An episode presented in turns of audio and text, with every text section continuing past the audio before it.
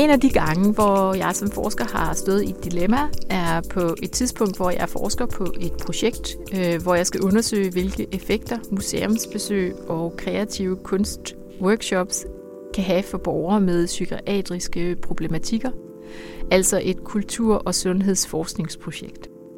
Jeg deltager selv i aktiviteterne og er altså ikke fremmed for den her gruppe borgere, som er tilknyttet et beskyttet værksted for mennesker med psykiske problemer. Da vi ankommer til museet, bliver vi mødt af en formidler, som begynder at tale til borgerne, som om de var børn. Og det er ikke fordi, jeg tror, at det var hensigten at tale ned til deltagerne, men det var sikkert fordi, at formidleren var vant til at deale med skoleklasser. Det bliver et etisk spørgsmål, hvor på den ene side, at det jo netop er de her oplevelser, vi kan lære noget af, og på den anden side, så kan man sætte spørgsmålstegn ved, hvorvidt museer er klædt på til at modtage og håndtere borgere, som er uden for deres normale publikum. Og det her, det er bare et eksempel på et af de mange dilemmaer, der kan opstå i det her tværfaglige felt, som er kultur og sundhed. Videnskaben når sjældent frem til konklusioner med 2 streger under. Og ofte giver de resultater, forskerne kommer frem til, anledning til flere spørgsmål end svar. Uanset om det handler om klimavidenskab eller sundhedsforskning. Jeg hedder Louise Skov Drivsholm, og jeg er journalist på Information. I den her podcastserie snakker jeg med forskellige forskere om nogle af de etiske dilemmaer, de står overfor i deres arbejde.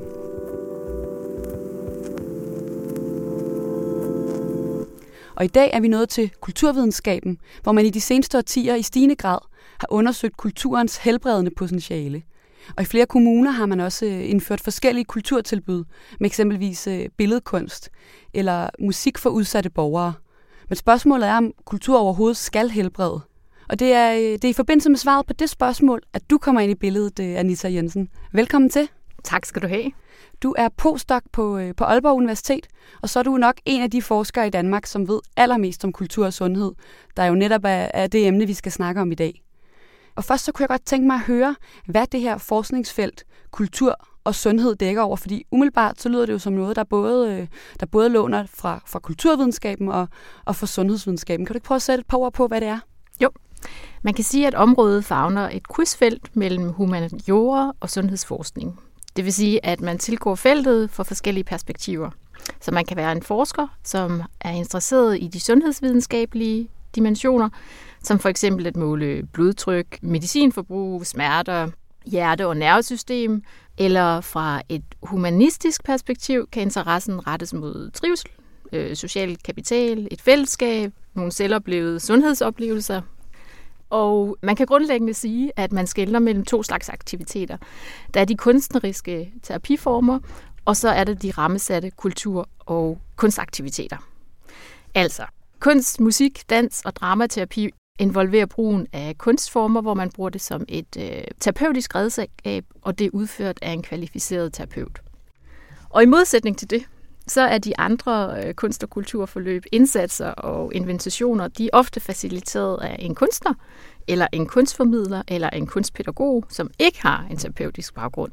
Okay, så der er altså både nogle terapeutiske forløb, som er individuelle, og som på forhånd er tilrettelagt af en terapeut. De andre forløb er så tilrettelagt af kunstnere, der ikke nødvendigvis har terapeutisk faglighed. Ja. Et godt eksempel, det er de her kultur på receptprojekter. Der får man en henvisning, eller en borger får en henvisning på grund af angst, stress eller mild til moderat depression, for at deltage i sådan et rammesat kultur- og sundhedstilbud, som ofte varer 10 uger. Og her møder man sin gruppe, som består af 8-12 andre borgere, 1-2 gange om ugen, og deltager i en kulturaktivitet, som kan være alt fra en oplevelse af, at man lytter til symfoniorkestret, at man synger i et kor, eller at man deltager i en kreativ workshop på et kunstmuseum. Og andre konkrete projekter kan jo være alt for dans med Parkinsons, guided fælleslæsning, som også er brugt meget i dansk regi i øjeblikket, til korsang med hjertepatienter osv. Så der findes mange rammesætte forløb, som ikke er terapeutiske på den samme måde, som et behandlingsforløb er. Hvis du helt kort nu skulle trække linjerne op, hvorfor er det så et dilemma overhovedet at anvende kultur sundhedsfagligt? Jeg ved ikke, om man kan sige, at der er et gennemgående dilemma, men der findes mange udfordringer i feltet. Der er i tale om to forskellige paradigmer, som ikke er vant til at samarbejde. Altså og kulturvidenskaben og sundhedsvidenskaben. Præcis. Og som anskuer verden fra forskellige perspektiver. Så vi bevæger os lidt på tværs af traditioner, og i store træk kan man sige, at det er henholdsvis den objektive, altså sundhedsvidenskaben, og den subjektive, som er humanioren, der er i spil. Og så er det også lidt en udfordring at bevæge sig ind i sundhedsregi med en tilgang, hvor de her aktiviteter er mere undersøgende, og at det handler om at være i en proces, og der ikke rigtig er noget facit. Så jeg synes godt, man kan sige, uden at blive uvenner med nogen, at man som sundhedsfaglig måske er vant til mere rigide tilgange og indsatser. Så er der også nogle problematikker omkring sikkerhed og risiko. Hvor langt bør og tør man gå med borgerne og patienterne? Det sundhedsfaglige syn på risiko er jo lidt anderledes end det kunstfaglige, hvor kunsten anses som et middel, der kan udfordre, bevæge og provokere. Så det betyder, at vi nogle gange må bevæge os ud på kanten. Det handler også om økonomi. Hvor skal pengene komme fra? Skal de komme fra sundhedssektoren, eller skal de være fra kulturposen? Og på praktisk niveau findes der også en del udfordringer. Hvordan etablerer man for eksempel good practice på et nyt område? Og hvordan arbejder man systematisk og strategisk på et praktisk felt, så det ikke ender bare med en masse ad hoc projekter, som ikke er bæredygtige?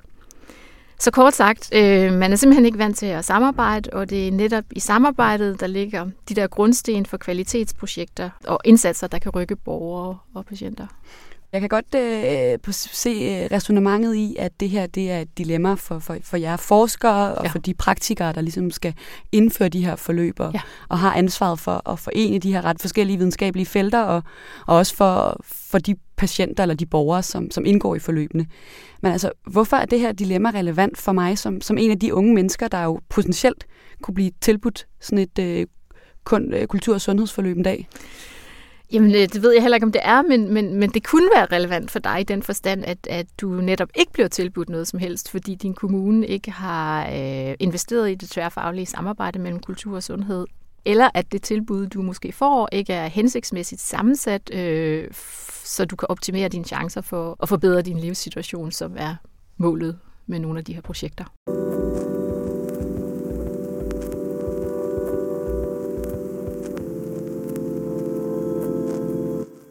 Anissa, før vi dukker ned i selve dilemmaet, så lad os snakke lidt om baggrunden for det. Nemlig om, hvornår man begyndte at interessere sig for, at kulturen overhovedet kunne have en potentielt helbredende funktion. Hvor langt i tiden skal vi tilbage for, at det startede? Jamen altså, vi kan bevæge os helt tilbage i antikken, hvor de gamle grækere beskæftigede sig med sundhed fra et holistisk perspektiv. De forstod mennesket som værende sammensat af det psykiske og det kropslige, og derfor har det været relevant for dem at inkludere aktiviteter, som stimulerede sanserne, og som kunne give noget balsam til sjælen. Det kan vi se fra nogle af de udgravninger i Grækenland, som viser, at man sammen med resterne af et medicinsk behandlingscenter også fandt et bibliotek, en koncertsal, et teater og et idrætsanlæg. Der findes dokumentation på tempelbiblioteker allerede før Kristus, som har haft titler som Place for Healing Souls. Altså allerede på det tidspunkt, så anså man biblioteket for et sted, man kunne finde lindring, insight og forståelse for livet. Men også i psykiatrien har man historisk set anvendt beskæftigelse som en del af patienternes rehabilitering. Så alt fra havearbejde, sløjt og håndarbejde. Og i de seneste år har det været mere målrettet den enkelte med aktiviteter som billedkunst, poesi og litteratur. Og hvad så med forskningen? Hvor langt skal vi tilbage, før at man videnskabeligt begynder at interessere sig for at forske i det her felt? Jamen altså både i England og USA, der har man de sidste to årtier forsket i feltet, men i en dansk kontekst, der er det meget nyt, der vil jeg sige inden for de sidste 2-3 år. Okay, er vi langt tilbage i Danmark i forhold til andre lande på det her felt? Jamen altså, hvis man sammenligner for eksempel med England og USA, altså så har man jo både forsket og praktiseret det her område i rigtig lang tid. Praksis startede lang tid før forskningen, men den kan spores tilbage de sidste 30-40 år.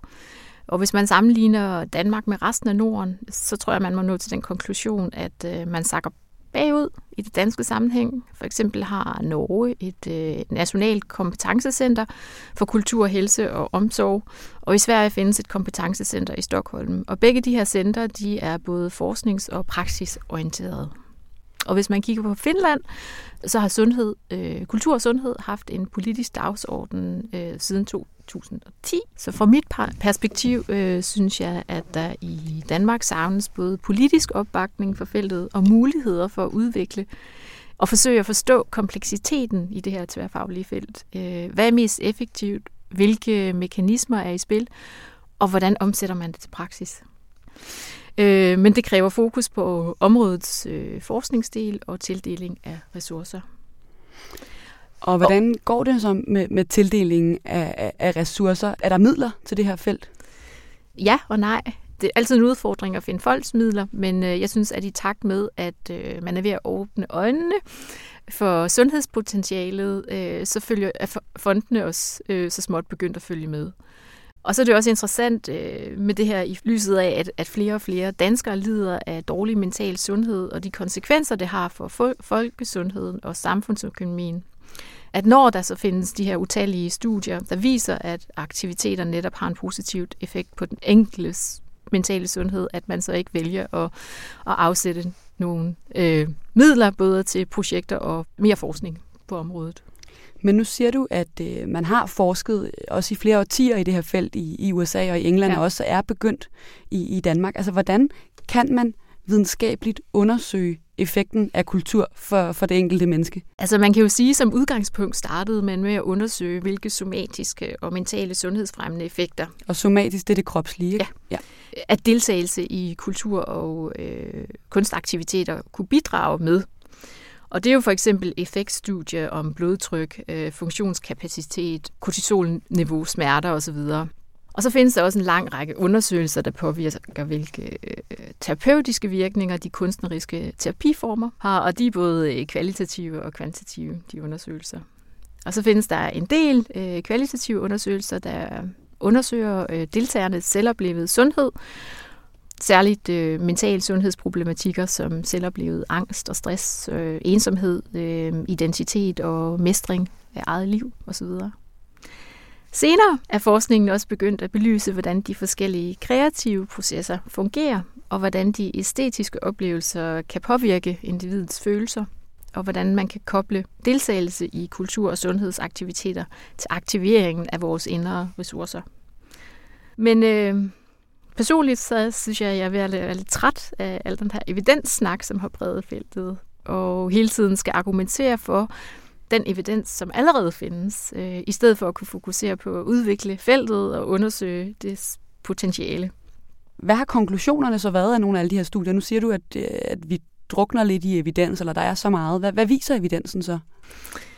Jamen, den viser, at de her aktiviteter, altså kunst- og kulturaktiviteter, hvis de rammes af de ordentlige forløb, så kan de bidrage positivt til sundhedsområdet, og det er både forebyggende, behandlende og i et rehabiliteringsstadie, og som lindring. Altså, resultaterne de viser, at man kan reducere symptomer på angst, blodtryk, reduktion i udmattelse, reducere forbruget af medicin. Hos visse målgrupper og hos andre, der er der skabt en forbedring i den mentale sundhed. En undersøgelse fra Aalborg peger på, at fællesskabet også var vigtigt for deltagerne. At de kunne være sammen med ligestillede, og uden at der var fokus på sygdom. Og at den æstetiske oplevelse også spillede en rolle.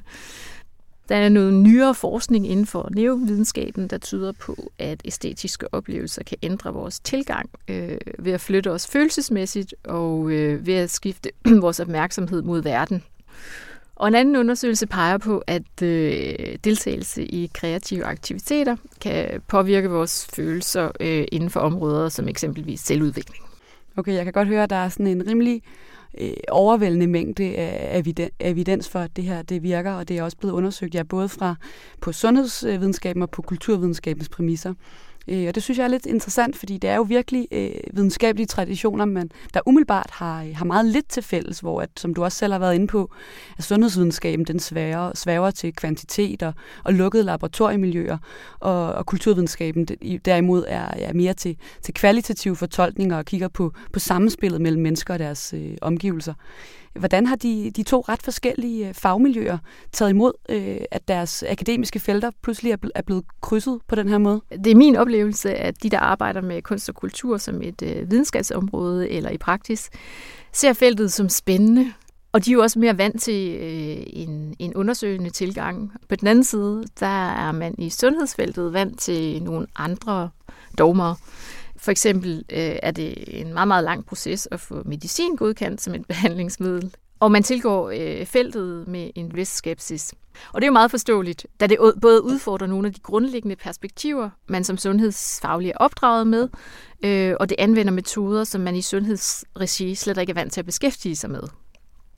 Det er en udfordring at få de her to forskellige paradigmer til at samarbejde, så man skal have tålmodighed og en forståelse af de forskellige fagligheder, der er i spil. Men jeg synes dog, at fornemme, at der er en begyndelse af en nysgerrighed, når man står og banker på sundhedsdøren. Jeg synes, at det tyder på, at mange af de sundhedsfaglige jo er udmærket klar over, at sundhedssektoren ikke kan klare alle de sundhedsproblematikker, den står overfor. Men det betyder jo selvfølgelig ikke, at kunst- og kulturfaglige eller kulturinstitutioner pludselig skal være sundhedsaktører, men at et samarbejde mellem sektoren rent faktisk kan være gavnligt for et stort antal borgere og patienter.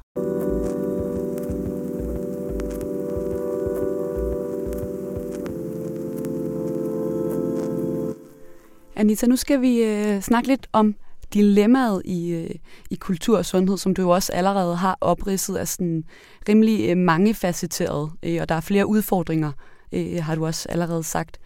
Først kunne jeg godt tænke mig at høre, hvorfor bør kultur og sundhedsforskningen overhovedet interessere sig for det her kultur- og sundhedsfelt og kulturens helbredende potentiale?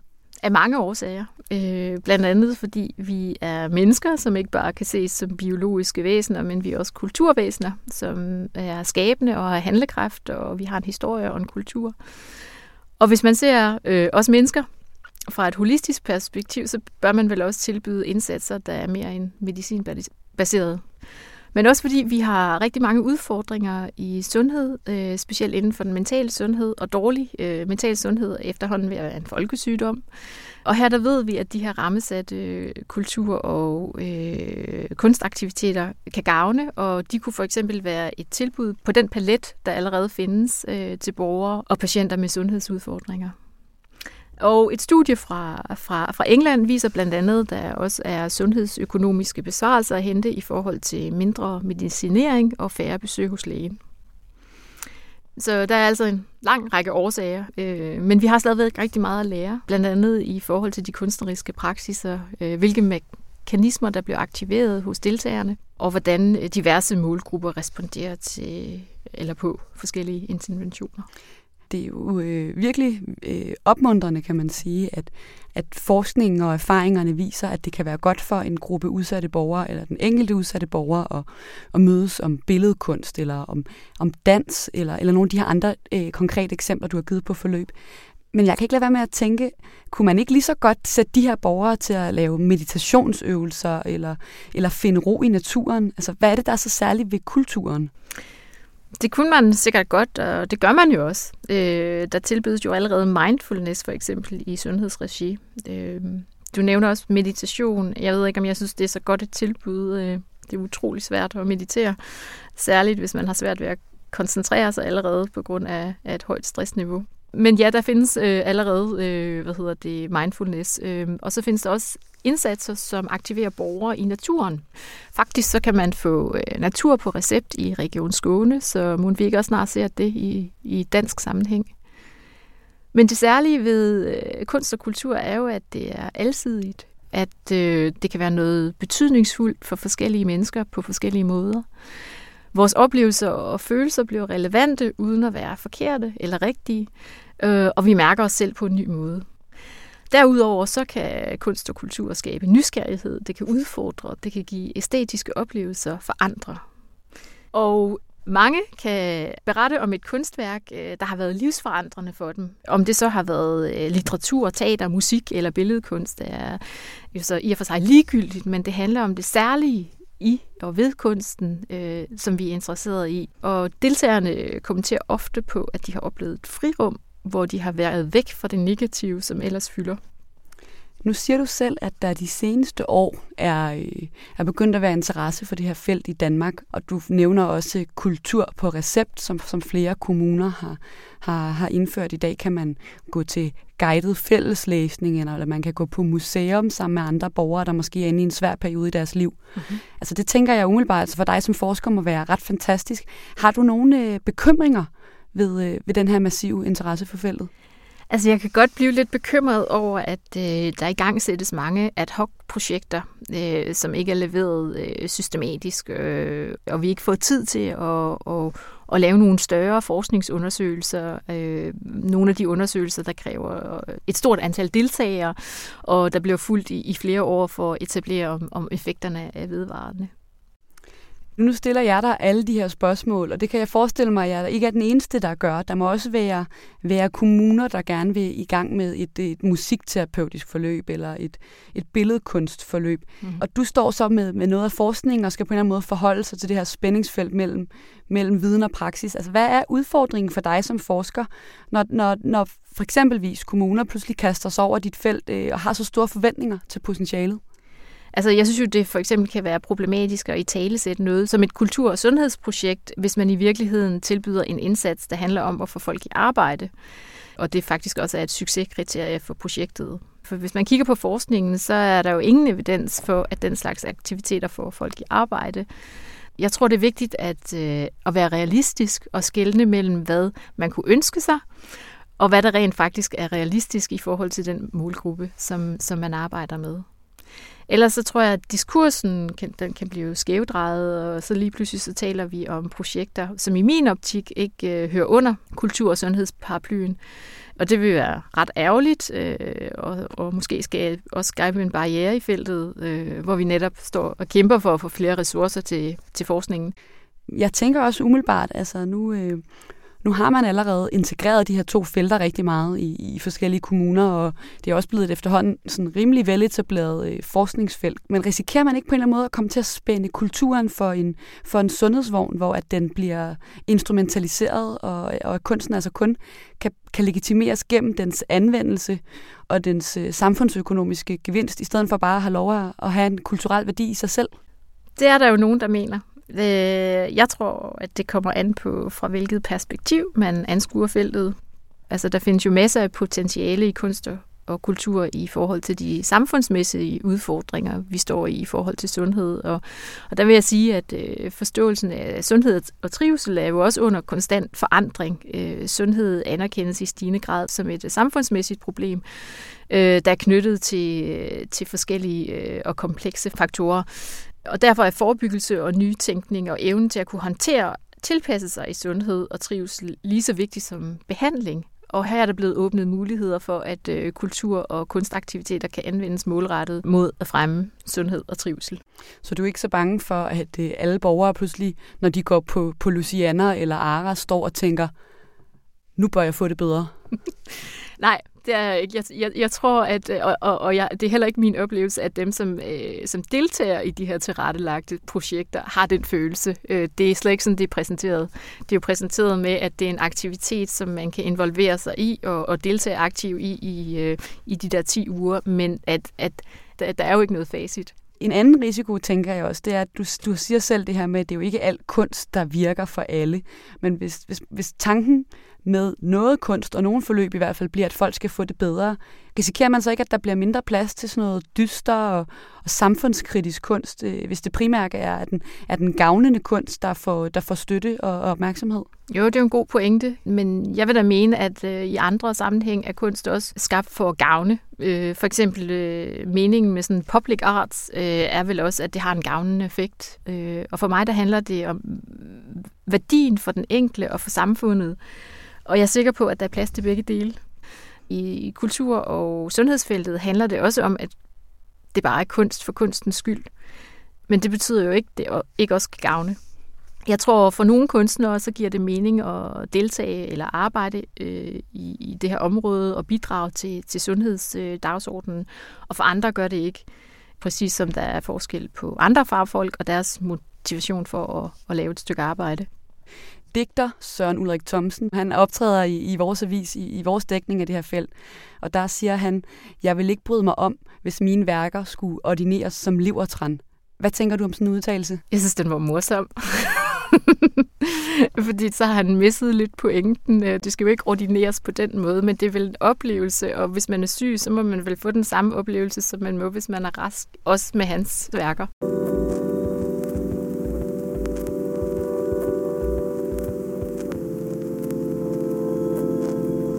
Nu har vi snakket om de forskellige dilemmaer, der er tilknyttet kultur og sundhed. Her til sidst, der skal vi kigge lidt mere fremadrettet på emnet, tænker jeg. Selve det her tværfaglige felt, som kultur og sundhed jo er, hvor bevæger det sig hen? Altså jeg tænker, i takt med, at området udvikler sig både forskningsmæssigt og på den praktiske baserede del, så kunne man jo tænke sig, at man blev klogere på, hvordan man sammensætter gode indsatser. Og at man fokuserer praktisk på et tværfagligt grundlag, hvor de forskellige fagligheder får mulighed for at byde ind med netop det, de er gode til. Hvis vi kigger på sådan praktikerne, altså eksempelvis de kommuner eller foreninger, der gerne vil prøve at arbejde med forskellige kulturtilbud, hvad er det vigtigt, at de har for øje, når de indfører de her tilbud, som er baseret på noget af den forskning, du blandt andet har bidraget til? Altså det, jeg ser som det vigtigste, det er, at de fagpersoner, som er involveret, faktisk lytter til hinanden. Altså for eksempel ved sundhedsfaglige jo gerne mere om patientgrupper, sundhed, end jobcentermedarbejdere gør. Og så er det også vigtigt, at vi udvikler nogle etiske projekter, der lever op til en vis kvalitet. Jeg synes også, det er vigtigt, at man er klædt på til opgaven, fordi man arbejder ofte med sårbare mennesker i svære livssituationer, og målet skal altid være at bidrage positivt til patienten eller borgerens sundhed og trivsel, og det skal ikke være en lokal politisk dagsorden, der dikterer projektets omfang. Og så kunstfaglige er ikke og skal ikke være sundhedsaktører, omvendt er det hensigtsmæssigt, at man overlader den kreative proces til de kulturfagkyndige. Men det tager tid at skabe et samarbejde med de forskellige fagpersoner. Så helt konkret burde de her indsatser være sammensat og udviklet af tværfaglige kompetencer. Jeg kunne godt tænke mig at lade slutte dagens program, hvor vi startede, nemlig med at besvare det spørgsmål, jeg oprindeligt stillede. Så Anita, skal kultur helbrede? Nej, det skal den ikke, men kunst- og kulturaktiviteter kan bidrage til sundhedsområdet. Og hvorfor skal mennesker i sygdomsforløb ikke også have adgang til kunst og kultur på lige fod med andre borgere? Særligt når vi ved, at det har en positiv effekt. Altså de gamle grækere troede i hvert fald på det, og de eksisterende forskningsresultater, de viser jo positive resultater. Mange tak for så klart et svar på et kompliceret spørgsmål. Og tak generelt, Anita, for at komme i dag og gøre os klogere på dilemmaet. Tak fordi du inviterede mig. Og tak til jer, som lyttede med. Den her podcast, den er en del af PhD-Cup, som er støttet af Lundbeck-fonden. Du kan abonnere på podcasten i iTunes eller i andre podcast-apps. Og så kan du blive endnu klogere på videnskabens verden i Informations nyhedsbrev Viden og i vores særtillæg Videnskabløb. Jeg hedder Louise Skov Drivsholm, og med i redaktionen var Anne Pilegaard og Astrid Dynesen. Musikken er lavet af Veronika Andersen. Vi høres ved.